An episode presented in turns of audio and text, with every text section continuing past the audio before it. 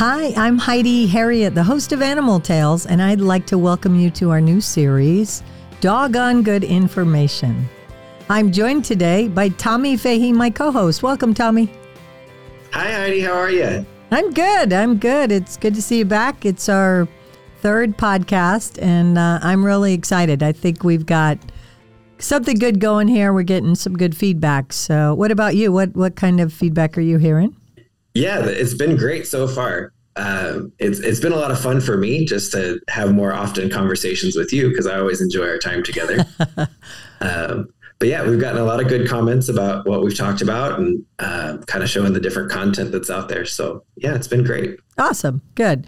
And uh, we we have uh, so much to talk about still. Last week we left you with positive reinforcement training, but the actual program called operant conditioning.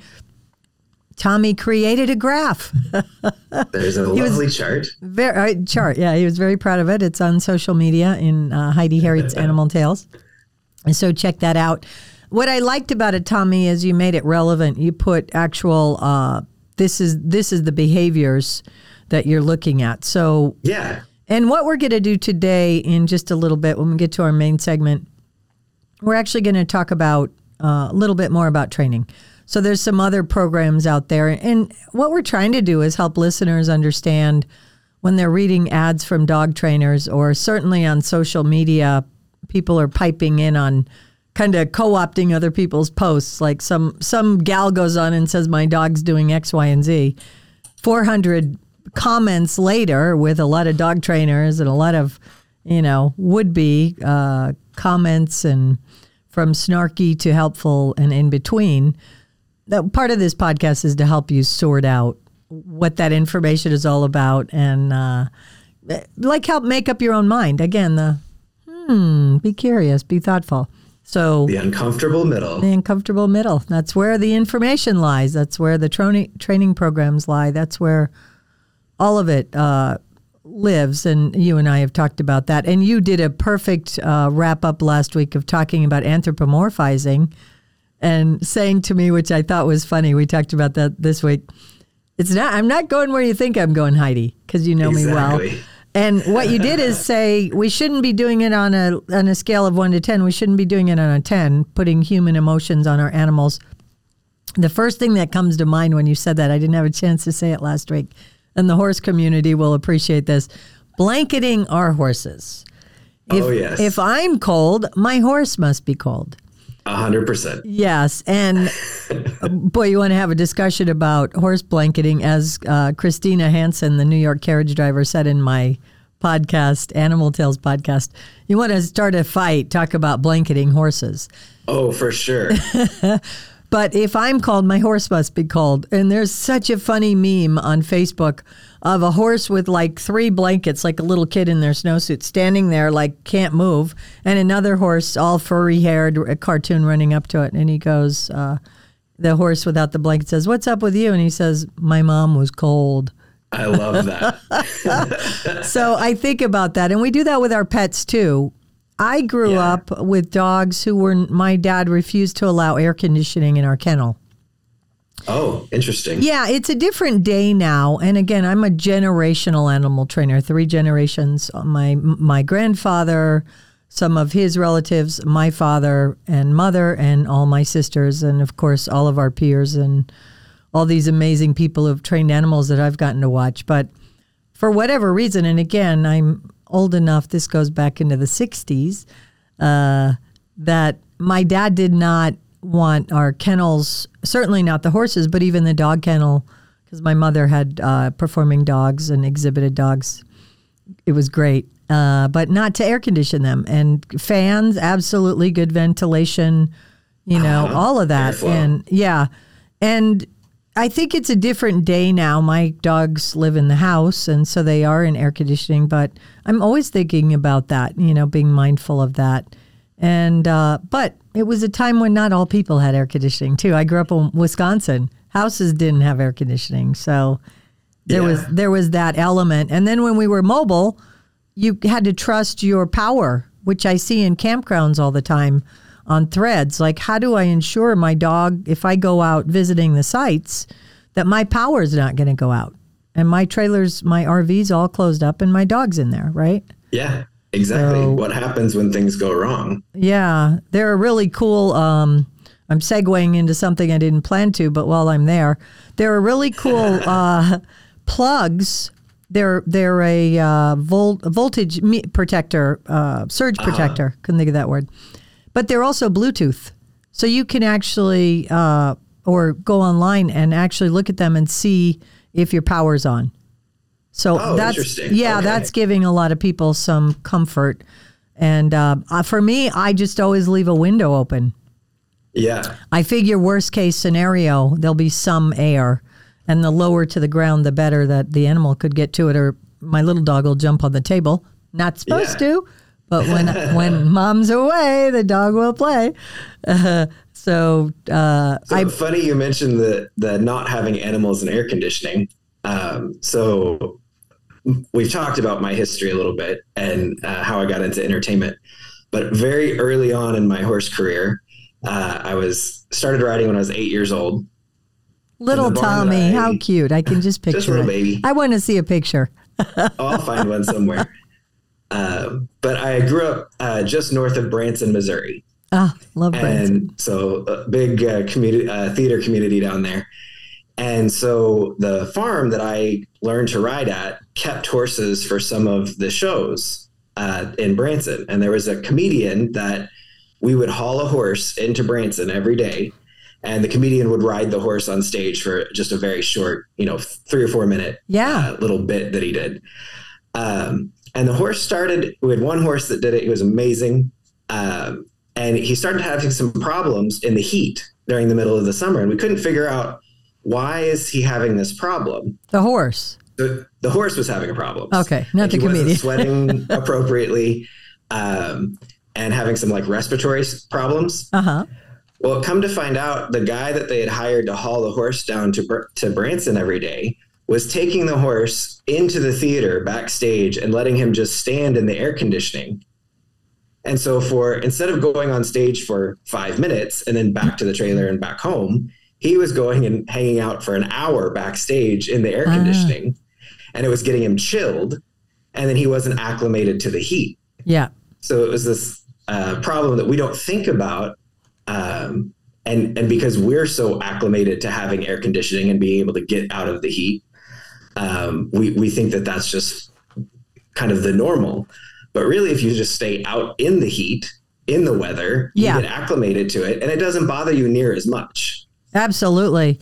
And, and you know, I, I, it's a great story, Tommy. I didn't know that. Uh, and I kind of just went way off track with that, that my, my uh, intro, but it, it is an important thing. And with dogs too, again, uh, my dog, my new dog Otis is the standard poodle that I just, uh, just came to live with me. He's got a new home.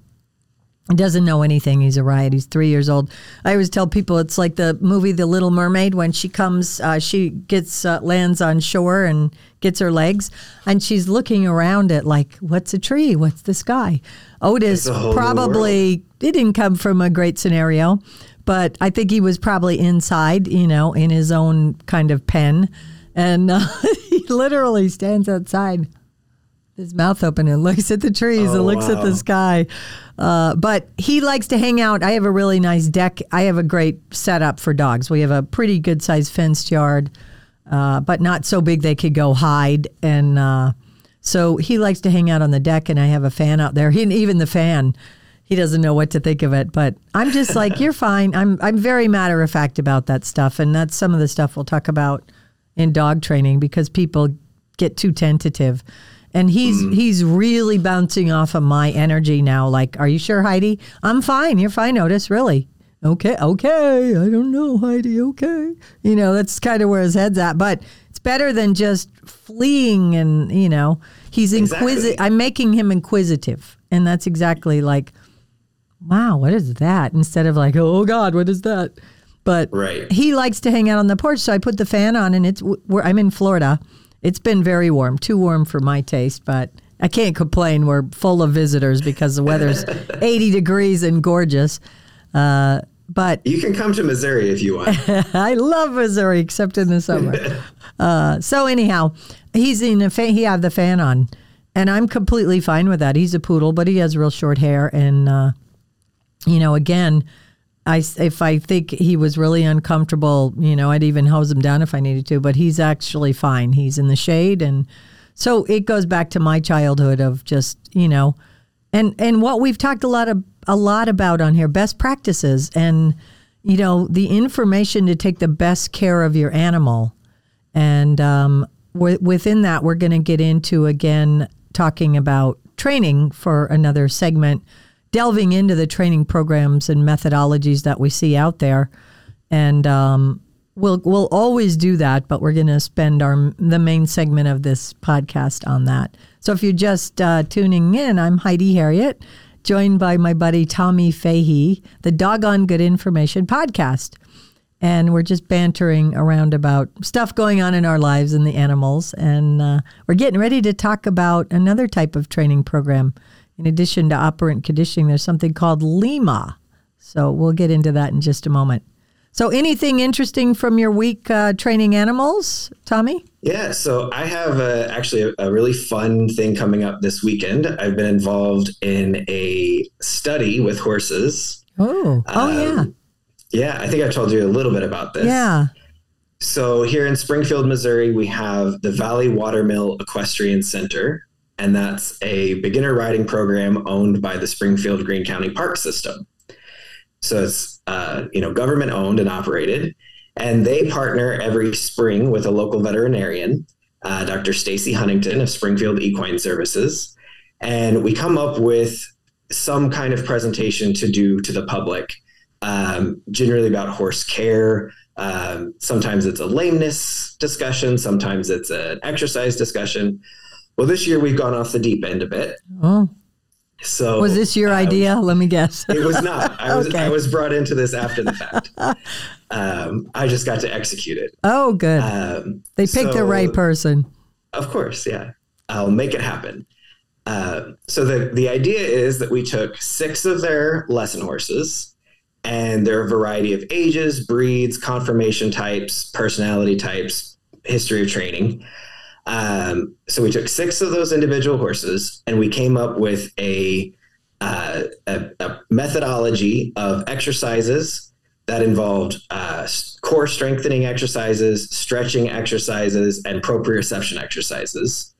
Um, so things like uh, walking over ground poles and uh, being lunged with a uh, elastic band that helps support their thoracic sling.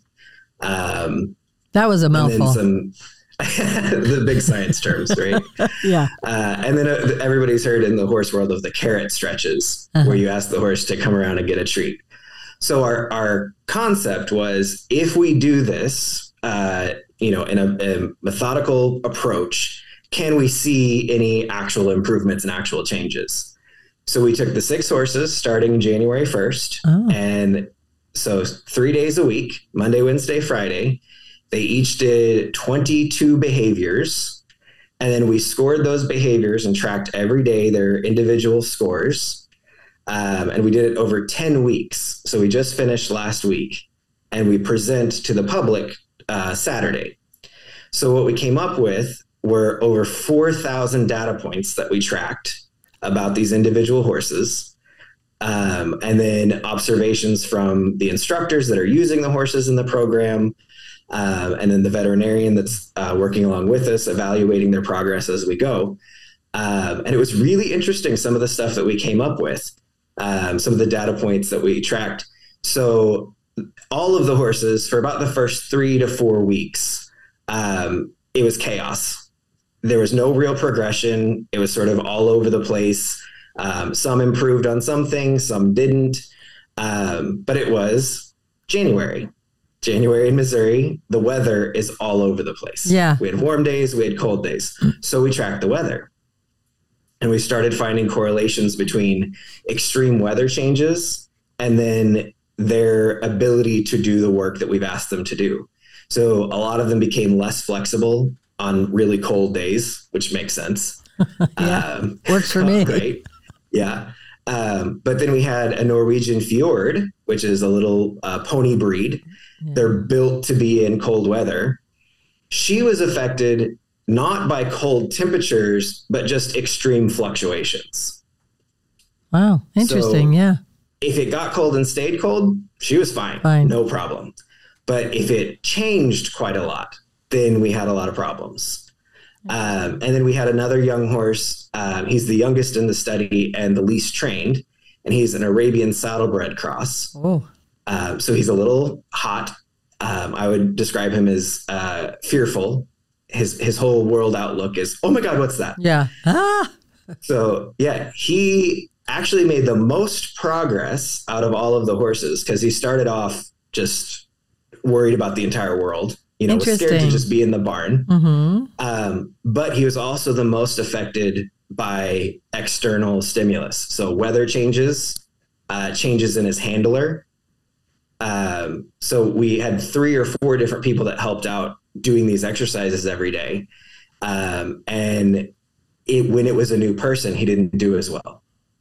Um, and then there was a day where um, it was raining with a lot of wind and it was just kind of a, a general thunderstorm here in southwest missouri that we get he absolutely refused to do, to do the carrot stretches oh, interesting just, the treat did not have enough value for him to bother with the stretches yeah so his scores kind of tanked on that day um, but anyway so we tracked these six horses over 10 weeks found over 4000 data points um, and now I've made all these charts and graphs to kind of show the differences.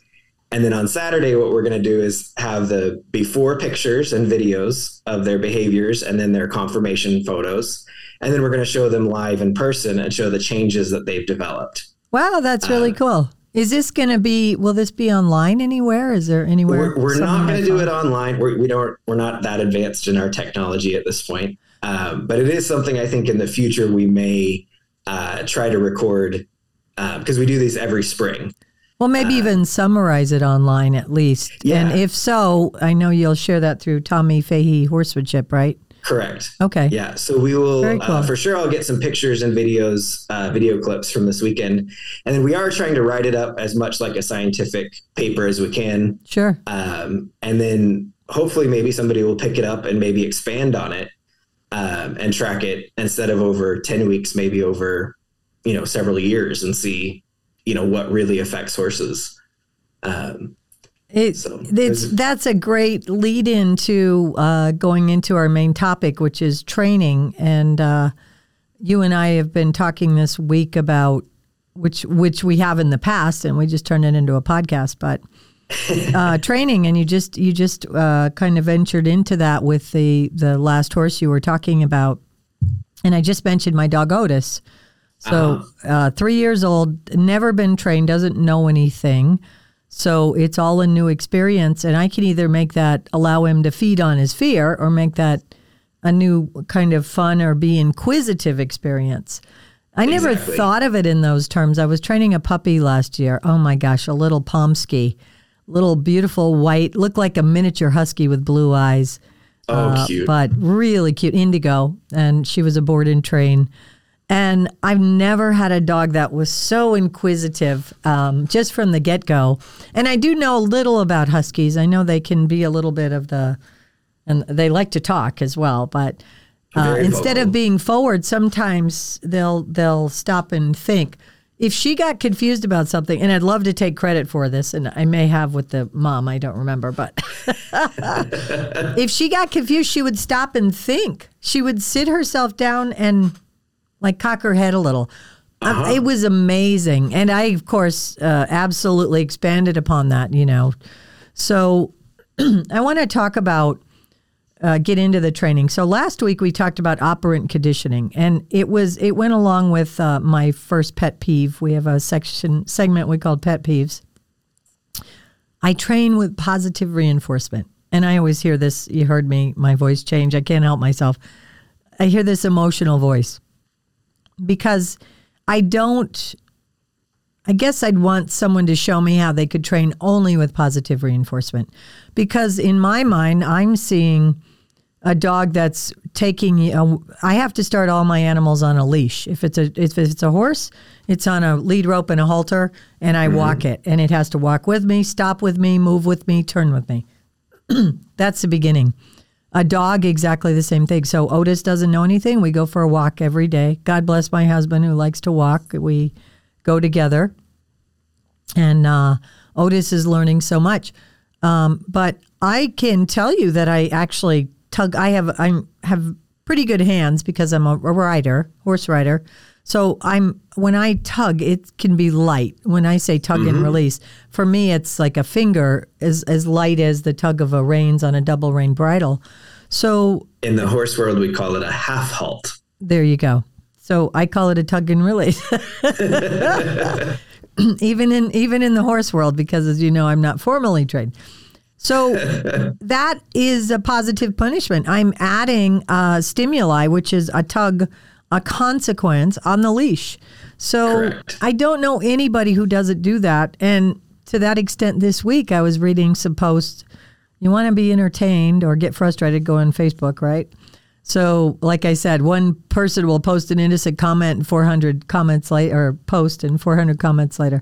But one of the trainers who I kind of follow and I like, uh, is like minded to what I think, uh, said, but wait a minute, putting a collar and a leash on the dog right there is creating compulsion. So I, I I haven't talked to you about that, Tommy, but really caught my attention. So um, let's just review quickly operant conditioning, then we'll talk about the other. So give us the short version of your graph, Tommy. I'll, I'll try to do it quickly. Uh, so we have four quadrants positive reinforcement, negative reinforcement, positive punishment, and then negative punishment. And the thing, the key things to remember are it's a scale right to left, positive or negative. Positive and negative do not mean good or bad. It's mathematical terms. Positive means add, negative means subtract. Okay. I love so that. That's your scale left to right. Yep. And now you have up and down. So at the top of the scale, as we go up, we're trying to make it reinforced. We're reinforcing a behavior, we're making the behavior more likely. Going down the scale, we are trying to extinguish a behavior. So we're trying to make that behavior less likely to reoccur um, and, and have it go away and not come back. So what people get wrong there is we think it's good or bad. Um, and then they hear reinforcement, which sounds good, or they hear punishment, which sounds bad. But you need to replace punishment with extinguish because that's what we're trying to to have happen in the behavior. Okay, great. And then um, maybe give one of the or two of the examples, please. Yeah, so we have um, what everybody likes to to hear is the positive reinforcement. And there, let me just review and say, there's nothing wrong with using positive reinforcement. Yeah, There's a time and a exactly. place. We're not saying that. it has yeah. it has merit. We're not saying don't use it.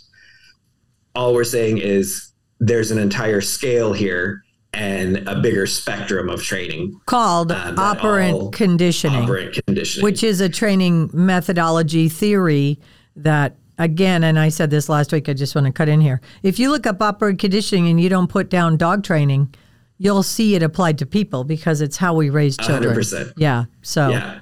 go ahead with some examples that. oh how, how it was used on us. Um, I was telling my mom about the, the podcast and discussing it with her, talking about operant conditioning. And this may give you a little uh, in, insight into my psyche a bit. But she said, Oh, yeah, I did that when you were kids.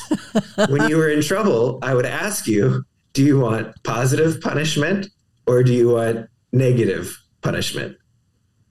and it was a really interesting right? She was i could do positive reinforcement or i could do positive punishment. And so she would give us options in the way that she would handle whatever correction we oh we i like that.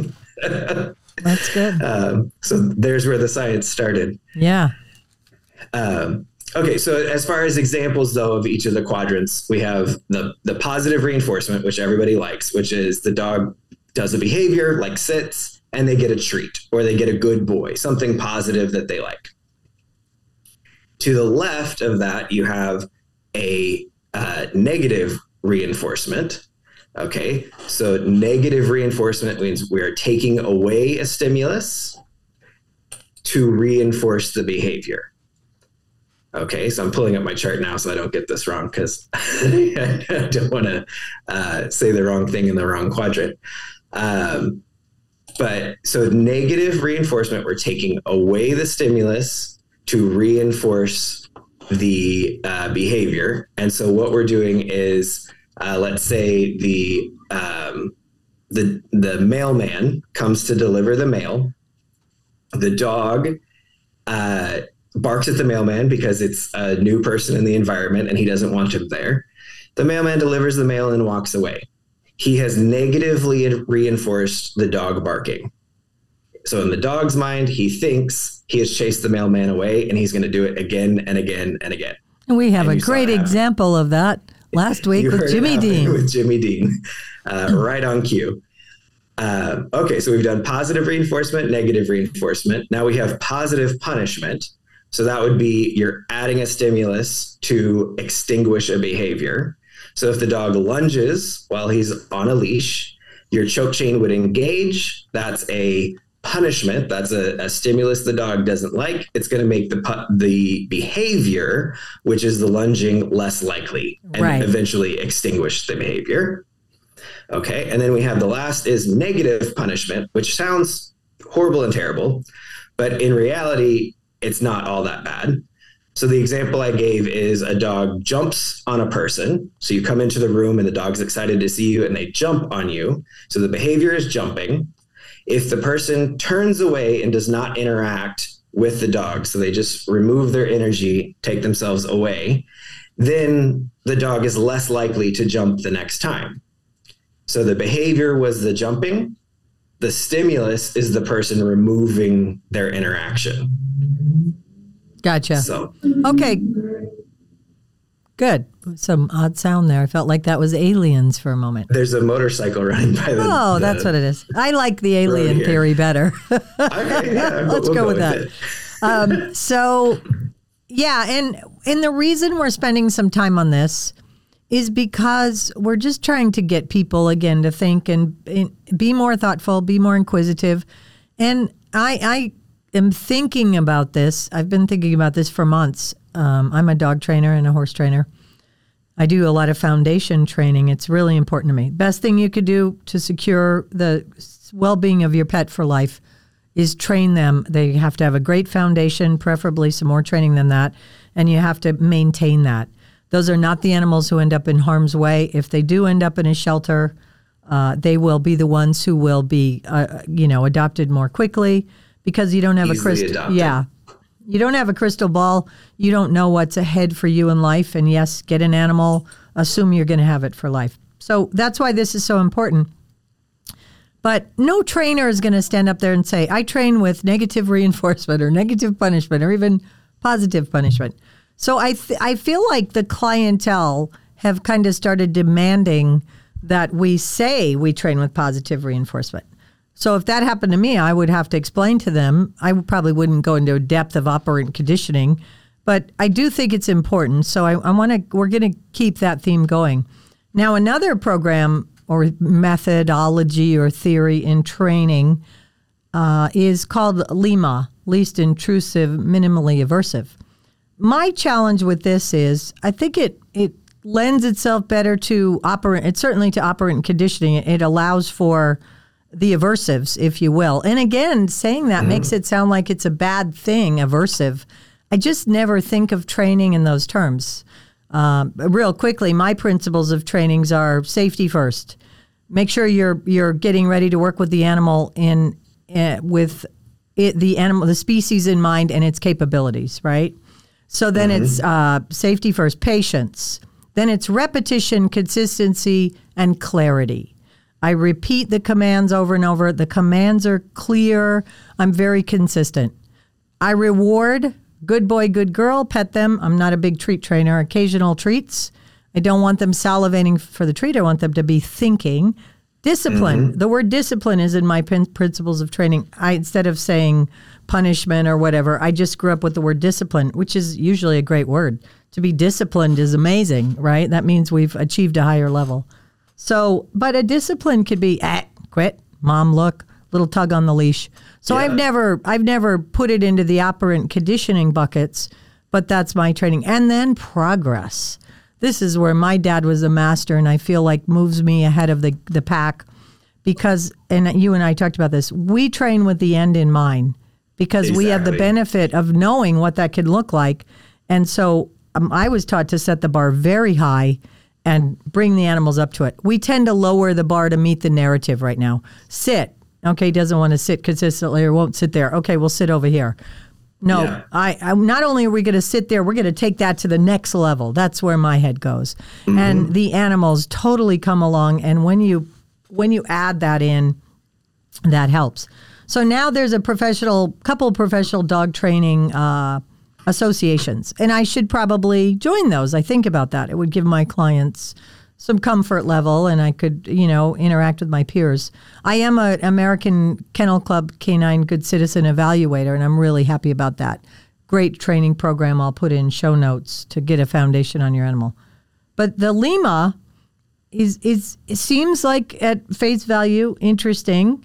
Um, and Tommy and I are sharing. We've shared a document this week uh, coming from one of the dog training uh, professional dog training associations, and um, it's least intrusive, minimally aversive. So you want to focus on the positive, but yet when it goes on, as I think you said it excellent, Tommy, that it, it's a persuasive article instead of just laying out the facts. It's trying to persuade you and the very last line in this really kind of troubles me. And really, one of the reasons I haven't joined the professional dog training associations because I get stuck on these things. And uh, so the, this is the, the the last line of the the four page document. Changing behavior is best understood as a study of one. I guess I feel like I couldn't disagree with that more as I've thought about it over the week because I think we base behavior on scientific studies and um, uh, groups of animals going through studies or people or whatever it is, and that's how we get our baseline. So, how would I know about the behaviors if I didn't have some baselines or some information that's already out there? I always think of behavior is a study of many so that we can then, with best practices, expertise, knowledge, um, figure that out, kind of work through that and find it. So I want to let you uh, chat about this for a minute, this LIMA, because it's it's interesting. It's it definitely leans more towards what I go for. Yeah. So the, the document that Heidi referred to, it's coming from the Certifi- Certification Council for Professional Dog Trainers, CCPDT. Um, and so we found that online and it's on their website. We could probably share a link to it so that you can see the information that we're actually referencing. Um, but to Heidi's point about the the wording, um, it goes back to what we talked about last week is connotation and denotation. and we sort of live in this world where we've sugarcoated a lot of things and nobody wants to say kind of what's real. Um, so I I Except a Tommy theory- and Heidi. That's what we're doing. and we'll talk about what's real to us.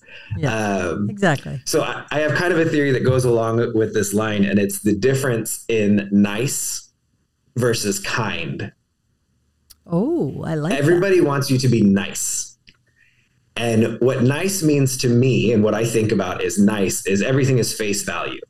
So it's you you see somebody and you say, "Oh, your hair looks beautiful. I love your shirt. Those shoes are wonderful."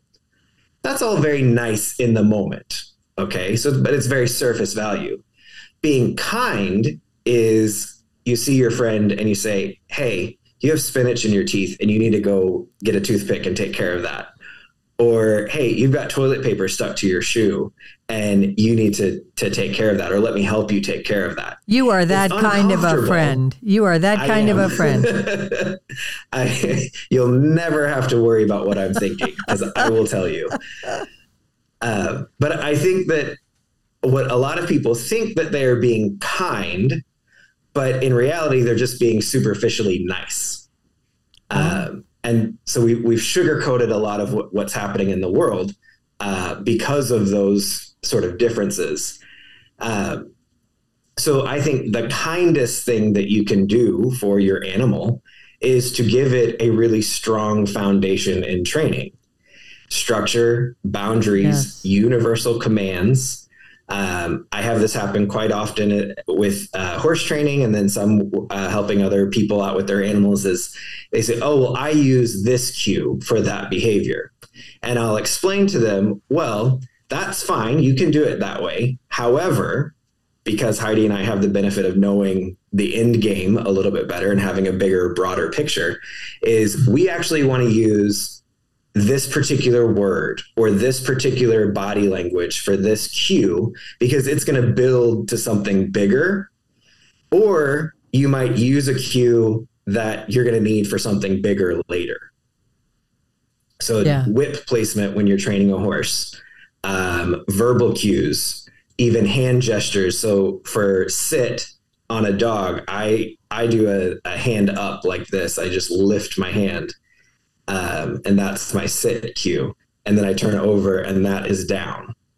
Right. I don't know if that's the same for you. It's think fairly similar. universal, I think. And the Yeah. other reason is, again, if your pet doesn't live with you for their whole life, or your horse, because that's our wheelhouse, horses and dogs, you, they're going to be able to be worked by other people. My favorite, Tommy, Exactly. when I go to somebody's house and say, I don't know that they're going to do it for you. And I say, well, when Uh-huh. you sent your child to school, did you tell them they didn't have to listen to the teacher?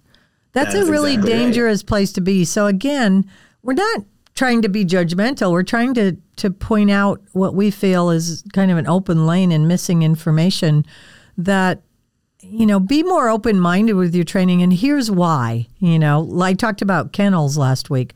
Why you absolutely need to tr- use a kennel in your training program and in your world. So go back and check out episode two on that. But that really well said, Tommy. I, I think it, wa- that kind, nice. I really like. Yeah, I love that one. I, I talk about that a lot when I teach clinics I Um, love that. because I have to be very critical when I'm teaching. I have to tell you all the things that are wrong, and I'm not being mean. Yeah, I'm being kind. kind. Yeah, Yeah, but people, when you pick, start telling people what they're doing wrong, they get a little offended. Um, so you have to kind of clarify that a little bit. a great a great example of that are all these singing shows where the ho- the hosts or Yes. the the judges, I guess, have to critique somebody and not put them through or something. And Right. they they they you know some are nice and some are kind. So it's a great example. Um, Yeah, if you if you think about the original American Idol, yeah, we had Paula Abdul, who was just nice to everybody, yeah, but she had really not a whole lot of constructive things to say. yeah, She was very nice.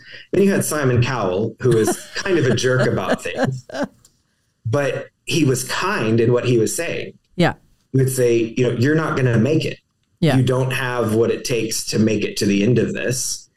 And then you had Randy in the middle that was kind of yeah. the the uncomfortable middle, trying to be somewhat nice, but also be uh, also very. Authentic, yeah, and kind. Exactly. I I equate this years ago. I went to a life coach because I thought I was going to change change jobs and worlds. You know, I thought you know, silly me. I remember that. Yeah. but he, I got something out of it, which was really cool. I had some homework to do real quickly, and it was uh, point out the the happiest people you know. And I took this to heart, and I decided happiness is episodic, and uh-huh. joy. It was joyful, contented. And I think about that so often because that's exactly what people say about animals, especially Yes. our exhibited animals or the New York carriage horses or my other podcast where we talk about, we get into those animals that people say they're not happy. Yeah, you know, define or- happy. Yeah, define happy. And to me, it's joy. And in animals, I call it content. And I can, there's nothing greater than a content animal who's well fed, well exercised, stimulated mentally, lives in a, they don't have to live in a perfect environment, just having all of that. Um, I used to say about animals, you know, people would say, well, you can't keep this animal alone or do this with this animal. So if utopia is a white picket fence for people and families uh, in a suburb, right? Utopian suburb, white picket fence, swing set, the the mom, dad, and the children, right? What right. is grandma raising a child in a high rise in New York? Is that abusive? Yeah. Is that a problem? Or do they get? No. We adapt. So do animals. So that's that's a whole nother podcast. I'm going down. yeah, we can, we can deep dive into that. So let's uh, let's move on to our next segment. Is uh, what we call pet peeves. And I let Tommy take this last week, so I'm up this week, and I'm excited because I, I don't want to say this sarcastically at all, but this is going to be our next podcast as well. So this is the teaser for next week. My pet peeve is is the slogan "Adopt, don't shop." Oh yes. This is deep. So again, I'm not. Uh, there are a lot of reasons to help dogs that are in shelters or rescues, but there's so much more to that story.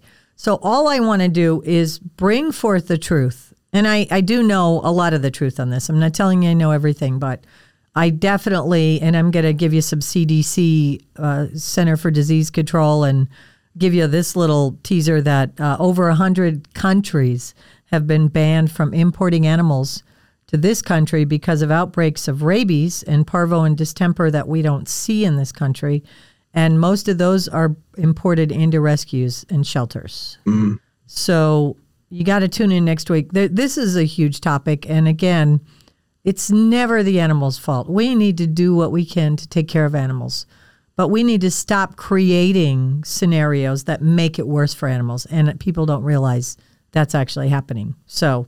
Yeah. That's a short pet peeve, but it's a big topic that we're going to delve into next week. Well, along those those lines, it's again back to the connotation denotation. Uh, and when we talk about adopt, don't shop, you hear rescue, and oh, he's a rescue. Everything. Define rescue. Yeah. Did you get that dog out of a burning building? Did you? sorry. Did you get it out of a flooded plane? Like, no, that's not what happened. Yeah. You purchased a dog from a company that maybe rescues or maybe shelters or maybe does these right. things. But they sell pets. Exactly. So that that one gets me is the oh he's a rescue. And by uh, the way, uh, I don't train those animals any different. I actually find if I get right into the program and get their attention, get in not in their face, but get their attention, get their brain, they come along so quickly because they're Correct. lacking leadership and animals Structure, need boundaries, consistency. It. So it, you can teach an old dog new tricks and do not let that animal wait and wait to get into the training program. Mm-hmm. Um, so I, I kind of crossed over to a training tip. I took your area. That's okay. Far be it for me to do that, Tommy. All right, your so turn. I do have a trainer tip for this week. Let's hear it. It actually feeds into that that exact line. Well, good. Of uh, course it does. Of course. So we talk about structure, boundaries, consistency, all of that. Uh, routine and repetition. Oh yeah, I just said that in that, my yeah. Yeah, we uh, we train a lot of. So Heidi and I come from the show world. Uh, have done a lot with entertainment. We use repetition of routine to help reinforce certain behaviors. Yes, and that's something that you can do with your pet at home and I've done this with Jimmy Dean, my little Jack Russell Terrier. He has a routine of behaviors that if he's excited, if he's got a lot of energy, maybe I haven't been home all day and I've got to get him kind of worn out. Um, I will actually have him go through his routine yeah. that gets him mentally stimulated more than just running out in the backyard by himself or me throwing a ball for him.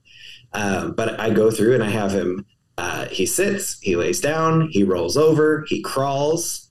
Uh, he has he's mark trained. Wait a minute, he's a short-legged Jack Russell. So how can you tell when he's crawling? Sorry, couldn't resist. um, Let's not give up our day jobs. I don't think we're exactly. going to make the comedy circuit. Yeah. So he, he has his routine of behaviors. He has his marks that I send him to. So I have two chairs yeah. that he knows the difference between the two chairs. He knows to go to the couch. I'll send him to his kennel. And we have a routine of things that we do. And I use that when he's amped up and excited. Yes. And it gives him structure and boundaries and consistency so he knows what to expect. And then it really settles him. It brings him, you know, a sense of calm and a sense of contentment. So some people might say he was happy yeah. that's, but, yeah. that's my trainer tip is use a bit of a routine with repetition to help give your your dog some structure, boundary, and consistency.